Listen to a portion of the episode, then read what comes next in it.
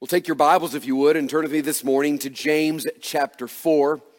James chapter 4. Lord willing, we'll begin back our series of John next week. I'll be in John chapter 5, so you can be thinking and preparing about uh, for that. Uh, wonderful story at the beginning of John chapter 5. I can't wait to dig into that this week and bring it to you next week, Lord willing. But this morning, we come to the conclusion of our beginning of the year series called Hindrances to Life. Hindrances to Life. It began on January 8th with a sermon that if you missed, you probably should go back and listen to. It is about the way in which the Lord gives us life through his Spirit. Jesus has said to us that he came to give us life and life abundantly. And oftentimes we wonder why that life feels elusive to us. We know the promise, we know Jesus says that that's true, but why am I not experiencing it? And so, what we've been talking about the last few weeks is how to remove anything in our heart that would hinder us from experiencing the fullness of life God has for us. We began by looking at some pictures. One of them is this this is a picture of the heart without Jesus Christ. This is the life of someone who doesn't know Jesus. There is no life there. You know that it is possible to be walking around physically, but be absolutely dead spiritually, to have no spiritual heartbeat. It's the reason God said to Nicodemus, You must be born again. Nicodemus was missing something, he was missing new birth. He was missing that supernatural work of regeneration where, by the power of the gospel and through the Holy Spirit, God takes dead spiritual people and makes them come alive. But that's the life without Christ. It is, it is dry. It has no spiritual heartbeat. There is no peace and love and life in that heart. But Jesus says in John 7 if anyone's thirsty, let him come to me and drink, and out of him will flow rivers of living water. And then we get this picture which is life as God has intended for us to have it. This right here is the best way I know to communicate to you the abundant life that Jesus promised. When Jesus says, If you're thirsty, come to me and drink, out of you will flow rivers of living water, he's inviting us to himself that we would find in him the all satisfying presence of God. And so that stream at the, at the top symbolizes the flow of God's Spirit into our hearts. We are now the temple of the living God. And so God now resides in us by his Spirit. And when we are filled with the Spirit, when we walk in the Spirit, well, then our heart is green, it's flourishing, it's alive. There's a heartbeat there, and it's a Psalm 1 bearing fruit in its season, its leaf not withering. In everything we do, we prosper. Why? Because what's in us is the Spirit of God. And maybe even more beautiful than that is not only God in us, but God through us. And so this represents the fact that when the Spirit of God is working in us, He also flows through us. The people around us don't need more of our flesh, they need more of the Spirit. They don't need us, they need God in us. And so as we walk with Jesus Christ and we start to be filled with his spirit, the result is, is that everyone around us is blessed and helped. Oftentimes we wonder why there's so much conflict around us, and James 4 talks about this. It's because of what's going on inside of us. And so, this is the life that God intended us to live a life filled with His Spirit, His Spirit filling every crevice of our heart, satisfying every longing and desire, and flowing out of us. But this is more reality. The reality of our life, because we live in a broken world and we're sinful people, is that we often have things in our life that are hindering us from the flow of God's presence. Some of them are big, some of them are small, some of them are big sins that we know about, some of them are small things that we don't know about, but every sin hinders the flow of God's presence. And in the same way, with a physical heart, if there is a blockage of flow of blood to the heart, it's possible for parts of the physical heart to die. And so it is, there are parts of our life that can be really unhealthy and stop having life and no longer be thriving. Why? Because there's no flow of God's Spirit there. And so, because we believe that life with Jesus is better, because we believe that Jesus is the only one that has life and peace, and because we believe that there is no other life worth living but a life with Jesus Christ, because we have tasted of the other life and have found it unsatisfying, we want to remove any hindrance from the life of God in us. That's the goal. We want to remove any hindrance to the life of God. But this image reminds us of something. It reminds us that sin is a very real and very present danger in the life of every believer. I mean, this reminds us that sin is an issue. For those who have been born again, by Jesus Christ, who know Jesus Christ, walking with Jesus Christ, this reminds us that sin is still a very real present danger in the life of every believer. This is why we have Romans 6 and 7. I don't know what we do without Romans 6 and 7. I, I, mean, I hate it for Paul, but I love Paul talking to us about his own struggle with sin. I love Paul talking about his own frustration when he longs to do what is right, but still finds himself doing what is wrong. I love it because if we know Paul felt it, it certainly makes us understand why we felt it as well. But see, passages like Romans 6 and 7 remind us of the constant battle of sin. They remind us that sin is serious and life is war, and we must constantly be waging war on sin. Romans 6 and 7 remind us of the truth of what the Puritan John Owen said we must be killing sin or it will be killing us. So that's true. If we are not killing sin, if we're not actively and aggressively trying to deal with the sin in our life, then that sin will kill us. And that's what that last picture, that last picture showed. It is a heart that is being destroyed by sin. It is a heart that is being killed by sin, piece by piece, sin by sin, moment by moment. It's usually a heart that is failing to wage war on sin. And it's true that when we come to Christ, we do sin less, but we're not sinless. We're not sinless when we come to Christ, but we do sin less. And the truth is, and we've talked about this week after week, the more we walk with Jesus and the more we understand the Spirit of God in us, the more we actually begin to feel the seriousness of our sin and the weight of our sin and the conviction of our sin. Why? Because only when we come to Christ do we become the temples of the Holy God. The Holy Spirit of God lives inside of us. Therefore, the presence of sin is going to do something to us, it's going to grieve our heart. We weren't grieved by sin before we were saved. We didn't like its consequences.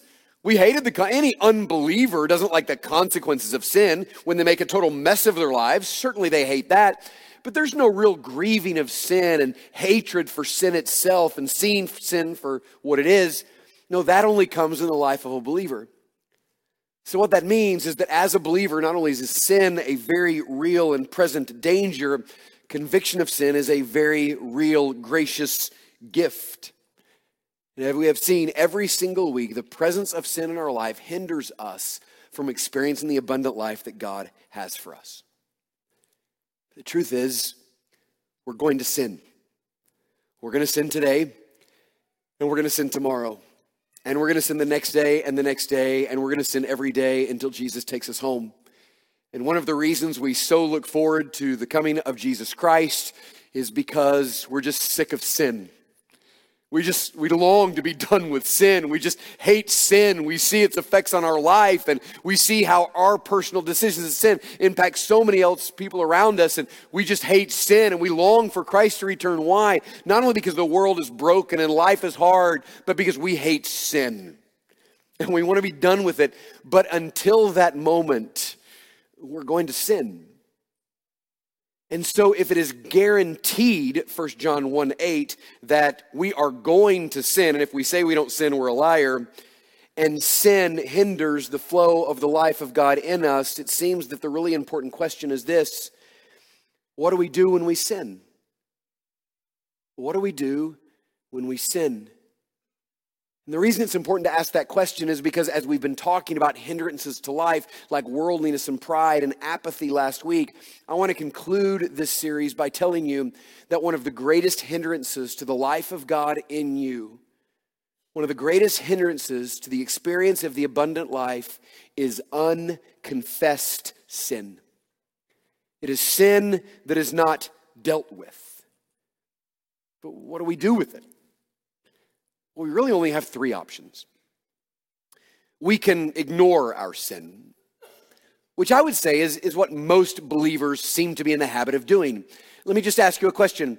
When is the last time you've thought seriously about sin? When is the last time that you have repented of sin and confessed sin? When is the last time you took time to stop and to think about sin and to ask the Lord to expose sin and to reveal sin? When is the last time you felt not only grieved over the sin, but have dealt with sin if that's not a normal part of your life, then you're ignoring sin. Like someone who would ignore some physical ailment thinking that it's nothing to the point in which finally, when they do get it diagnosed, it's too late. It's already taken over. That's what we seem to do with sin. We just ignore it and act like it doesn't exist. But you know that acting like sin doesn't exist doesn't make sin go away. It might make us feel better to be oblivious towards the reality of sin in our life, but the truth is, it, it brings a lot of hurt and pain in our lives. And Oftentimes, our choice is just to ignore that it even exists. And if you're not in the habit of regularly battling sin and confessing sin, then you're probably ignoring it. Another thing we can do is we can just hide it. So, this is someone who knows that they're sin and doesn't like the sin, but is not willing to make the sin known, not willing to confess it to God or others terrified of being known, and what they don't realize is that, yes, coming clean with sin will often have some hard consequences, but the consequences of confession are much less than the consequences of not confessing.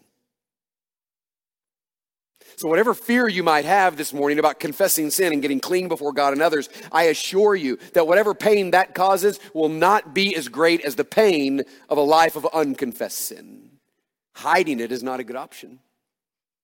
So the only other option is to confess it. To confess it. Which is exactly what God calls us to do with our sin. He calls us to confess our sin. We don't want to live with the hindrance of unconfessed sin. And James 4 shows us kind of what that life looks like. What does it look like to live a life that takes sin seriously and deals with sin? And I will say to you, this is a surprising text of Scripture. I think for all of us, it's surprising. I don't know any believer who wouldn't have to wrestle with this text, but maybe for those who regularly come to Prince, it's more surprising because our DNA at Prince is lights up, loud music, Christ exalting, happy, thankful for what the Lord's doing. We, we want to be a healthy family of faith that exalts Jesus Christ. I mean, we want every person that walks into this church to think, it must be good to know Jesus Christ. By the joy in the room and the joy in the singing and the expression on our faces, we won't be able to know it's good to know Jesus. And that's a part of the culture I want to create here. And as much as I think that's good and right, sometimes because of that, we come to a text like this and have no idea what to do with it. It just doesn't fit into our understanding of life with Jesus. Let me start in verse 1, but our emphasis will be on verses 8 and 9. It says this in James 4. What causes quarrels and what causes fights among you? Is it not that your passions are at war within you? Meaning, most of our external conflict is not other people's problems, it's a problem inside of us. You desire and do not have, so you murder. You covet and cannot obtain, so you fight and quarrel. You do not have because you do not ask. You ask and do not receive because you ask wrongly to spend it on your passions. You adulterous people. Do you not know that friendship with the world is enmity with God? Therefore, whoever wishes to be a friend of the world makes himself an enemy of God. Or do you suppose it is to no purpose that the scripture said he yearns jealously over the spirit that he has made to dwell in us? What that means is God longs for you, he longs for every part of you, he's jealous for you. And then verse 6 says, But he gives more grace, which means there is sufficient grace for every sin. And so this morning we're going to talk about sin, and it's going to be hard to talk about sin, and the Lord's going to convict you of sin. You just need to be reminded that there is more grace in God than there is sin in you. There is sufficient grace for whatever sin. The one this morning who might think there is no possible way there's enough grace for me, I assure you, there is more grace in God than there is sin in you. But he doesn't give it to everybody. God opposes the proud, but he gives grace to the humble, those who come clean and get right. So submit, therefore, to God and resist the devil, and he will flee from you. Draw near to God, and he will draw near to you. We talked about that last week. Now, here's our text for this morning Cleanse your hands, you sinners, and purify your hearts, you double minded. Be wretched and mourn and weep. Let your laughter be turned to mourning and your joy to gloom. Humble yourselves before the Lord, and he will exalt you. Now, what do, what do you do with that? Like, these are no less commands than the command in verse 7 to submit to God and then to resist the devil, and then in verse 8 to draw near to God and to humble ourselves. We can't act like there's command, command, command, and then maybe weird suggestion. This is equally a command. And so, the same God in this text that commands us to draw near to Him, which seems reasonable, is the same God that commands us to be wretched and mourn and weep. It's hard to know what exactly to do with that. And so, I think one of our first responses is to say, well, this text has to be for unbelievers. I mean, that seems like what an unbeliever should do. An unbeliever should weep and mourn and be miserable over their sin, but, but not a believer. But it's not a text for unbelievers. We know this because of the whole context of, of James. 19 times James refers to those he's writing to as brothers. Eight times he says, my brothers. Three times he says, my beloved brothers. And in the Bible, you don't just walk around calling people bro. A brother is someone who has given their life to Jesus Christ and gotten to a right relationship with God the Father. That's, that's a brother and sister right there. So he's not just throwing around brother, he is referring to those who know Jesus Christ. This is a text for believers. Every command here is a command for you, it's a command for me, it's a command for everyone who knows the Lord. To which we say, but, but wait. Doesn't Romans 8 1 said there's therefore now no condemnation for those who are in Christ Jesus? Wait, didn't we just sing no guilt in life, no fear in death? Don't we believe that Every sin, past, present, and future, is forgiven in Jesus Christ. How are all of those things true and then this true?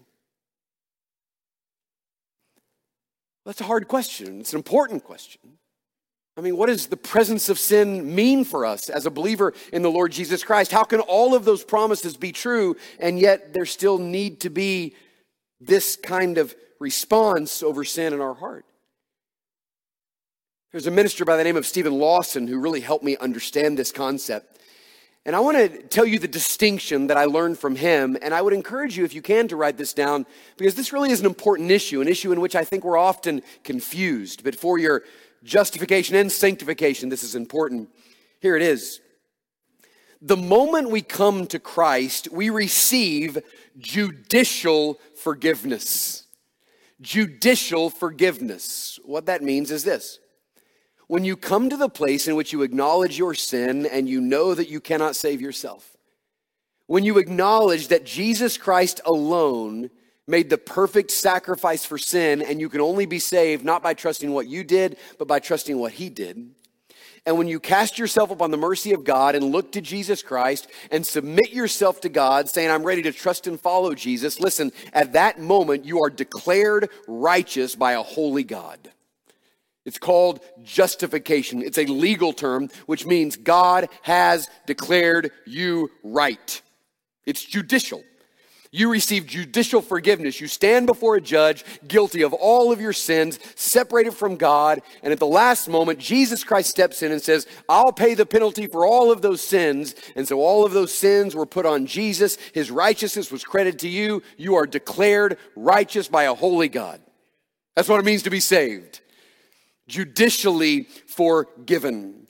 And in that moment, you go from death to life, you go from slavery to freedom, you go from unrighteousness to righteousness. You go from being an orphan to being a child. You are in the family of God. God is your father. You're restored in right relationship with God, and nothing can ever change that. If you have been justified by a holy God, nothing can change your standing before God because God has declared you righteous. You are part of the family. You are in the relationship with God. Can I just say this? There has to be a moment in which you do that. There has to be a moment in which you do that. We had a baptism in our last service, and the man's testimony was, I've been around these things all my life, but it wasn't until he met with one of our pastors for his membership interview that he realized there had never been a moment in his life. He shared this. There'd never been a moment in his life in which he decided he was going to trust Christ and submit to Jesus Christ and his authority over his life. You can know all the things. You can quote the gospel. You can tell Bible stories. But at some point, you have to come to a moment which you say, Jesus, I'm ready to give my life to you. I need you to save me. You call upon the name of the Lord. And when you do that, and only when you do that, are you declared righteous before a holy God. But you have to have that moment judicial forgiveness.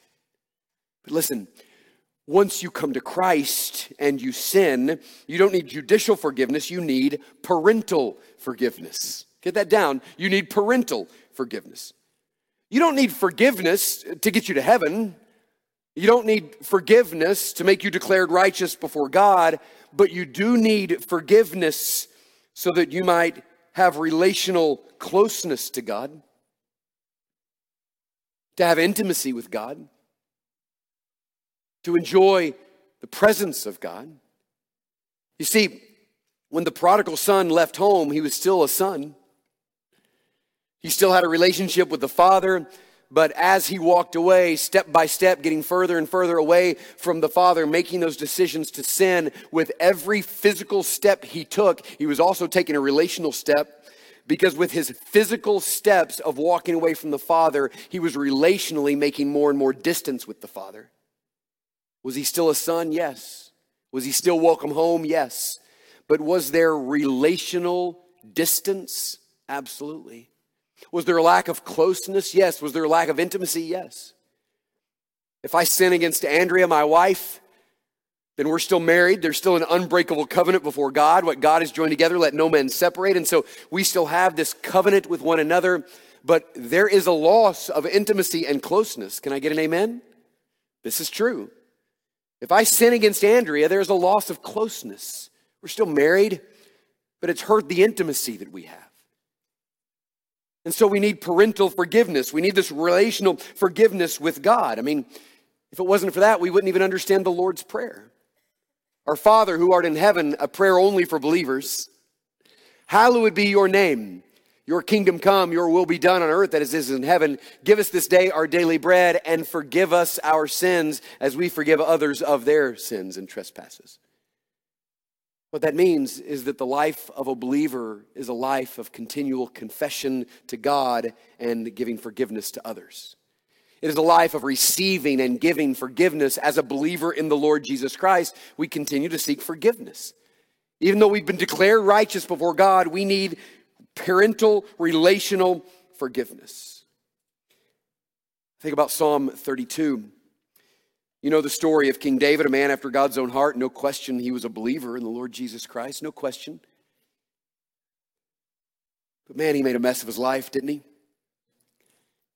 He took a woman that wasn't his wife and then did what people so often do when they begin to walk in sin. They think that walking in further sin is going to help when in reality, you just make things worse and worse and worse and worse. And so, David, trying to cover up a sin, committed another sin by killing the woman's husband.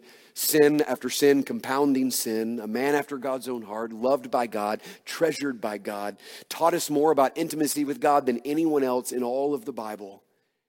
And there are two Psalms we have, Psalm 32 and Psalm 51, that show us his response to his own sin as a believer.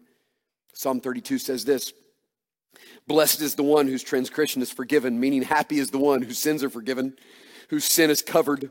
Blessed, happy is the man against whom the Lord counts no iniquity, and whose spirit there is no deceit. Listen to this. For when I kept silent, silent about my sin, my bones wasted away. Through my groaning all day long, for day and night your hand was heavy upon me. My strength was dried up as by the heat of summer. But I acknowledged my sin to you, and I did not cover my iniquity. I said, I will confess my transgression to the Lord, and you forgave the iniquity of my sin. So here's David, a man after God's own heart, who sinned and felt the heaviness of unconfessed sin, but chose to bring that to the Lord, and the heaviness was replaced once again with the life and joy and peace that comes from those who confess their sin. And so David needed that parental forgiveness, that relational closeness restored.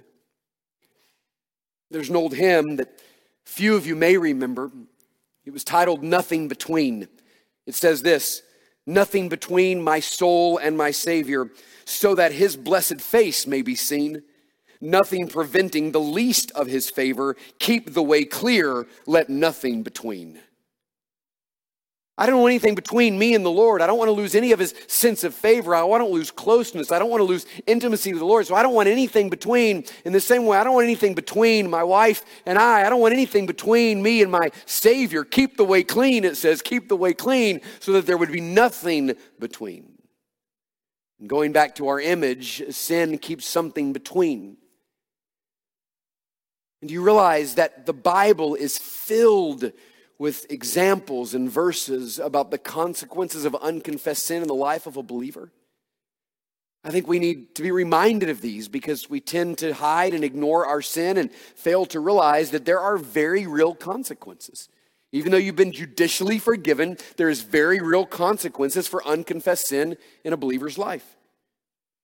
Unconfessed sin kills our joy. It makes us feel distant from God. It causes us to lose a sense of God's presence and closeness. Listen to this unconfessed sin calls emotional, spiritual, and physical exhaustion. Psalm 32. Unconfessed sin causes spiritual, emotional, and physical exhaustion. Unconfessed sin causes a loss of peace with God. Psalm 66 says, Unconfessed sin can hinder our prayers. 2 Timothy 2:20 says it hinders our effectiveness. It hinders our ability to be a useful vessel to the Lord. Hebrews 12 says even as a believer our unconfessed sin brings the discipline of God the Father in our life. You know what James 5 says? James 5 says there are people that are not receiving physical healing because of unconfessed sin. There are people who will never receive physical healing because of unconfessed sin. It hinders the flow of God's Spirit. It brings unnecessary pain and suffering in our life. It consumes our minds. It keeps us from intimacy with God and with others. It keeps us from the fruit of the Spirit, making us harsh and impatient, unloving and unkind. Psalm 51 says, Unconfessed sin keeps us from being able to sing and rejoice and praise the Lord. Do you know what the really common things, and you get this from Psalm 32 and many other places, that there are many people that struggle with depression because of unconfessed sin? There are people who have very real emotional, spiritual depression, which then has all these psychosomatic symptoms. So then all these physical ailments come out of the emotional depression. But the solution, not for all, but for many, is confession of sin. And so, listen, you can take as many pills as you want to take, but for some, their depression will never be solved unless they get right with God. And so we just mask this depression with a thousand other things. This is not true for everyone. But for many people, the cause of depression is hiding and ignoring sin. I don't care how many pills the doctor gives you, you will never feel the weight lifted until it's lifted by the blood of Jesus Christ. And this is for a believer. I'm not talking about unbelievers. A believer can experience deep weight of physical, emotional, spiritual heaviness and depression because the sin has not been confessed. That's why Proverbs 28 3 says, The one who covers his sin will not prosper. If you need to remember a verse today, can you remember Proverbs 28 3? The one who covers his sin will not prosper. So that's why we need James 4. You say, why do we need James 4? We need James 4 because James 4 is a radical call to repentance. It is a call to be serious about sin. It is a call to think about sin the way God thinks about it. It is a call to see all that God has for us His life, His peace, His joy, and recognize that sin keeps us from experiencing any of that. Look at what it says. It says to cleanse your hands, you sinners, and purify your hearts, you double minded, verse Cleanse your hands and purify your heart, meaning deal with both external and internal sins, not only the sins of the hands, but the sins of the heart. I believe without question that when James is writing James 4 right here, he's thinking about Psalm 24. There's a lot of reasons to believe that. But Psalm 24 4 says this Who may ascend the hill of the Lord? You know what that means? Who might be close with God? Who might be intimate? Who might know him, who might hear his secrets, who might experience the joy of fellowship with him, who might know his peace and his presence and his protection. Well, the one who has clean hands and a pure heart. That's who ascends the hill of the Lord. And so, if I want to ascend the hill of the Lord, if I want intimacy with God and everything that comes from that, well, I have to, to be clean before God to enjoy intimacy with God. And so, if there's no confession in my life, I will never be able to ascend the hill of the Lord. It says there at the end of that verse, it says to stop being double minded, purify your hearts, you double minded. I spent a lot of time trying to figure out what he meant by double minded, and I, I think I've got it. It's a little complicated. I need you to stay with me this morning. What he means by being double minded is not being single minded. Did you catch that? It's deep. You know what it means to be single minded? It means there's one thing I want most, and that's Jesus. I've tasted the other and it's no good. I know the misery of sin. I know the lingering consequences of sin, even for a believer. I know what it's like to not walk with the Lord. I know what it's like to go days and weeks without reading my Bible. I know what it's like to sin against my wife. I know what it's like to sin against my church. I don't want that anymore. I want Jesus. I single mindedly want Jesus. There's nothing I want more than to ascend the hill of the Lord. Single minded is saying, I just want Jesus. Double minded is saying, I want a little Jesus, but I want a little of the world as well. I want to hold on to worldliness. I want to come to church and I want to be in a group and, and I want to have some church relationships. And I do want some Jesus. I know that He's good, but I'm unwilling to give up the other. Well, that's being double minded. And there is no peace and there is no rest for someone who lives double minded.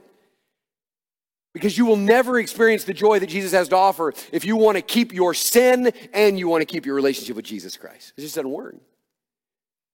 So he's calling us to be single minded. And then he says this He says, look at that in verse 9 be wretched and mourn and weep. Now, what you're thinking is, Pastor, I know that you know these things, and so certainly you know that in the Greek, it doesn't mean be wretched. Certainly, it couldn't mean be wretched. And so I'm here to tell you, you're right. It, it doesn't mean exactly that, it means something worse. The word be wretched there means to me miserable and unhappy. Listen to me. There is a command in the infallible, inspired Word of God for the believer in Jesus Christ to be miserable and unhappy. Why? Because of sin. Your sin should make you miserable and happy. You don't live a life of sin and just walk around with laughter. No, you're miserable and unhappy because of sin. That's proof that the Spirit of God lives in you. That there's a misery and an unhappiness that comes when we walk in sin. We feel the weight of it. We don't ignore it any longer. And then he says this to mourn and weep.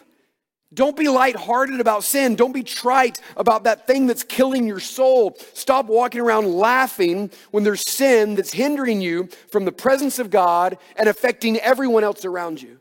And can I just remind you at this moment, one of the reasons we're miserable and mourn and weep over our sin is because, as we say all the time at Prince, your sin is not just your problem. That sin that you're hiding will not just affect you, it will affect everyone around you.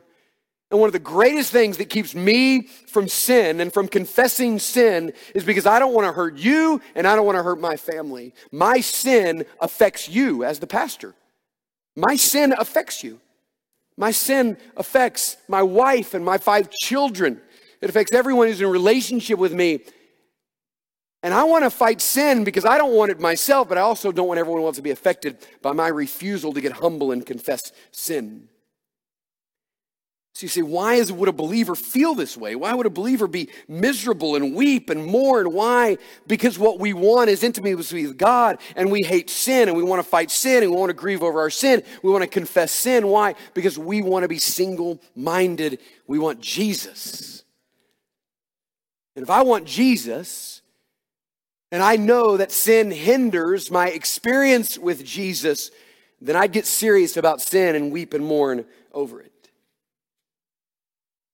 If you have your Bible, would you turn over just a few pages to the right to 1 John 1, just a few pages to the right, 1 Peter and 2 Peter, and then go right there to 1 John chapter 1. It's important for us to look at this because, in some way, James 4 gives us the heart of repentance, the heart of how we should feel about our sin. But 1 John 1 gives us more practical insight into what we do about it. it. says this in verse 5, John 1 5. This is the message we have heard from him and proclaimed to you that God is light and in him there is no darkness at all. There's no sin in God. He's totally and completely pure. Verse 6 If we say we have fellowship with him and walk in darkness, we lie and do not practice the truth. So if you're saying, I'm intimate with God, I have fellowship with him, I'm right with God, but you're walking in sin, you're a liar. That's hypocrisy. Hypocrisy is going to family group, it's going to community group, it's doing all the things, coming to church, acting like we're good, we're in fellowship with God, but we're walking in darkness. Darkness means you're walking in hidden sin. Well, that's hypocrisy. You're a liar if you say that because you can't be in fellowship with God while having hidden sin. But, he says, if we walk in the light, verse 7, that means walk in openness and honesty before God and others. As He is in the light, we have fellowship with one another, and the blood of Jesus, His Son, cleanses us from sin. So once I get open about sin, I bring it to the light, my relationship with God and my relationship with others can begin to be right and restored. I find verse 8 a strangely encouraging verse. If we say we have no sin, we deceive ourselves and the truth is not in us. You're going to sin, and I'm going to sin. And if you say you're not a sinner, you're a liar, which makes you a sinner. We're all going to sin. What do we do with it? Verse 9 if we confess our sins, that word confess there means to agree with God. It means to call sin what it is, to see sin as God does, to name it, to be specific, to not be generic about it, but be specific. If we confess that sin, if we stop ignoring it and hiding it, and the reason it says confess our sin is because so often we take sin and we call it a deficiency or, or some issue we have. So let me say this to you. If all you ever have is issues or deficiencies, there may be no help for that. But if you call it a sin, I know there's help for that. There may be no solution for your deficiency, but there's a solution for your sin. So by calling it sin, you know that there's a way out. You don't have an issue, you've got sin. And so he says if we confess our sin, if we call it sin and agree with God about it, if, if we start thinking this way, not ignoring this any longer, then what happens is we get cleansed from it. And immediately we feel terrified. This is the enemy who wants us to be terrified of what's going to happen if I confess a sin. To which I say again, I promise you, the pain of confessing is less than the pain of not confessing. You don't fix the sin by adding more sin to it. You don't fix the problems by hiding it more. You come clean. And the reason you should not be afraid is because of the character of God. He is faithful and just. He does what he says he's going to do. He loves you. He's made a commitment to you. He's committed to your goodness and holiness. He is perfect and kind and good. And based upon his character, we know that he is waiting to heal us and restore us and give us victory. And he will, as it says here, forgive us and cleanse us of all unrighteousness. So, as we confess it before Him, He restores us back into right relationship with the Father. He makes us useful. He removes the heaviness that is on our soul because of our sin. And the beginning of renewed fellowship with God and others, the beginning of renewed fellowship with God and others is the confession of our sin, walking in the light. I want to say one thing more to you this morning, and I think it's important because it's not enough just to say out loud the sin. We have to confess, but confession is a part of something bigger. So it's not enough just to say, I did this, I'm sorry. That's not enough. I think some of us wonder why we're not getting rid of our sin. We're not getting victory over sin. We say it to God. We say, God, I'm sorry. And then we do it again. And then we say to others, I'm sorry, I did it again. And well, that's because confession is a part of a broader issue, and that is the issue of genuine repentance of sin. You see, God is calling us to repentance. James 4 is a call for radical repentance. That's the proper response. It's not enough just to say you did it, you must repent from it. You might have noticed if you've been here the last few weeks, I've been quoting a lot of Puritans, and the reason is because you can read 40 books written in the last 20 years and no one talks about these things. No one talks about these things. And someone said to me this week, but that reading the Puritans is so hard, to which I said, if you rake, you get leaves. If you dig, you get diamonds. If all of your reading is raking, well, you'll get leaves. That's fine, but dig a little deeper and get diamonds. And so when you dig into the Puritans, you get really good stuff. So I was reading this week Thomas Watson on the nature of repentance. And I want to end by giving you these things because they're important. If you have any ability to write these down, I want to encourage you to do it because I've never heard anyone say more what repentance is more clearly than this. He says, first, repentance is seeing sin. Seeing sin. Not seeing everyone else's sin, but seeing your sin. We have this unbelievable ability to notice everyone else's sin. It's almost fun. That's how evil we are. Like we just love to point out everybody else's sin. And the reality is, True repentance begins with seeing my sin, not blaming everyone else. Even if I've been sinned against deeply, I have to start by seeing my sin and acknowledging my sin and thinking about it and taking note. The Puritans used to talk about keeping a sin list, like a short list of sin, meaning they would advise you to sit down like once a week and write down sins. Because if you don't see it, you're not going to confess it and get over it. See sin, number one. Number two, feel sorrow for sin. Number two, feel sorrow for sin. That's James 4. Mourn over it, grieve over it.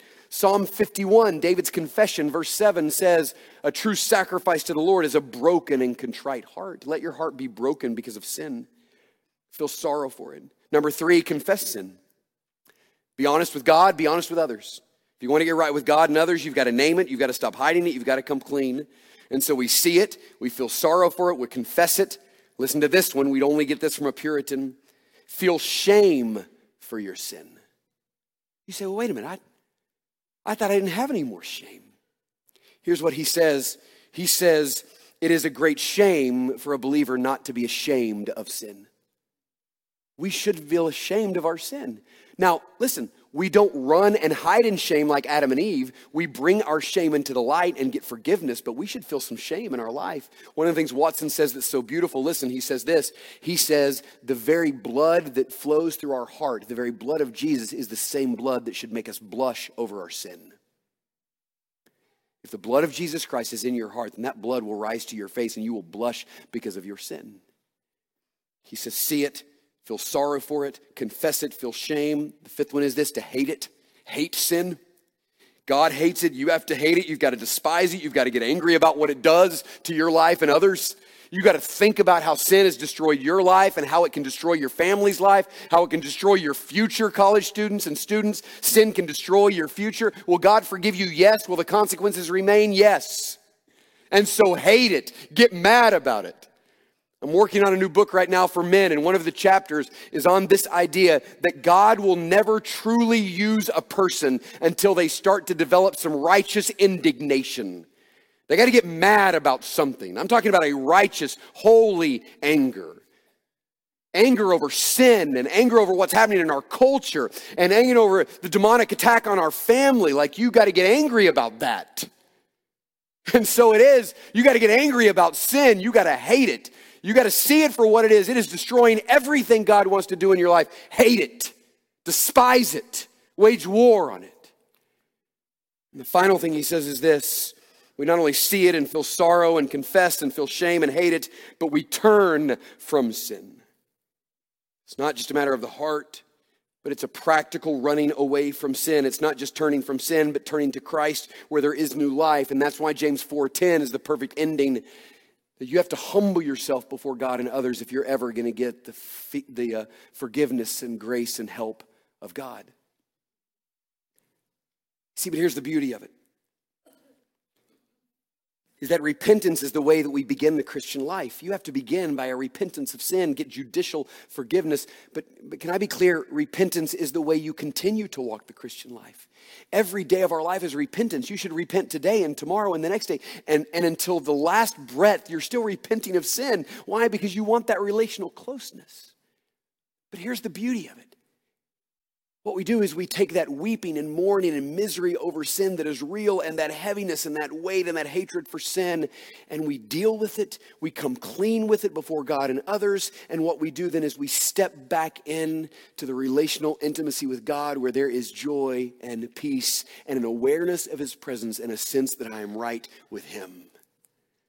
And as painful as this is, it is immediately overshadowed by the joy of a faithful and just God who will cleanse you from all unrighteousness if you will come clean.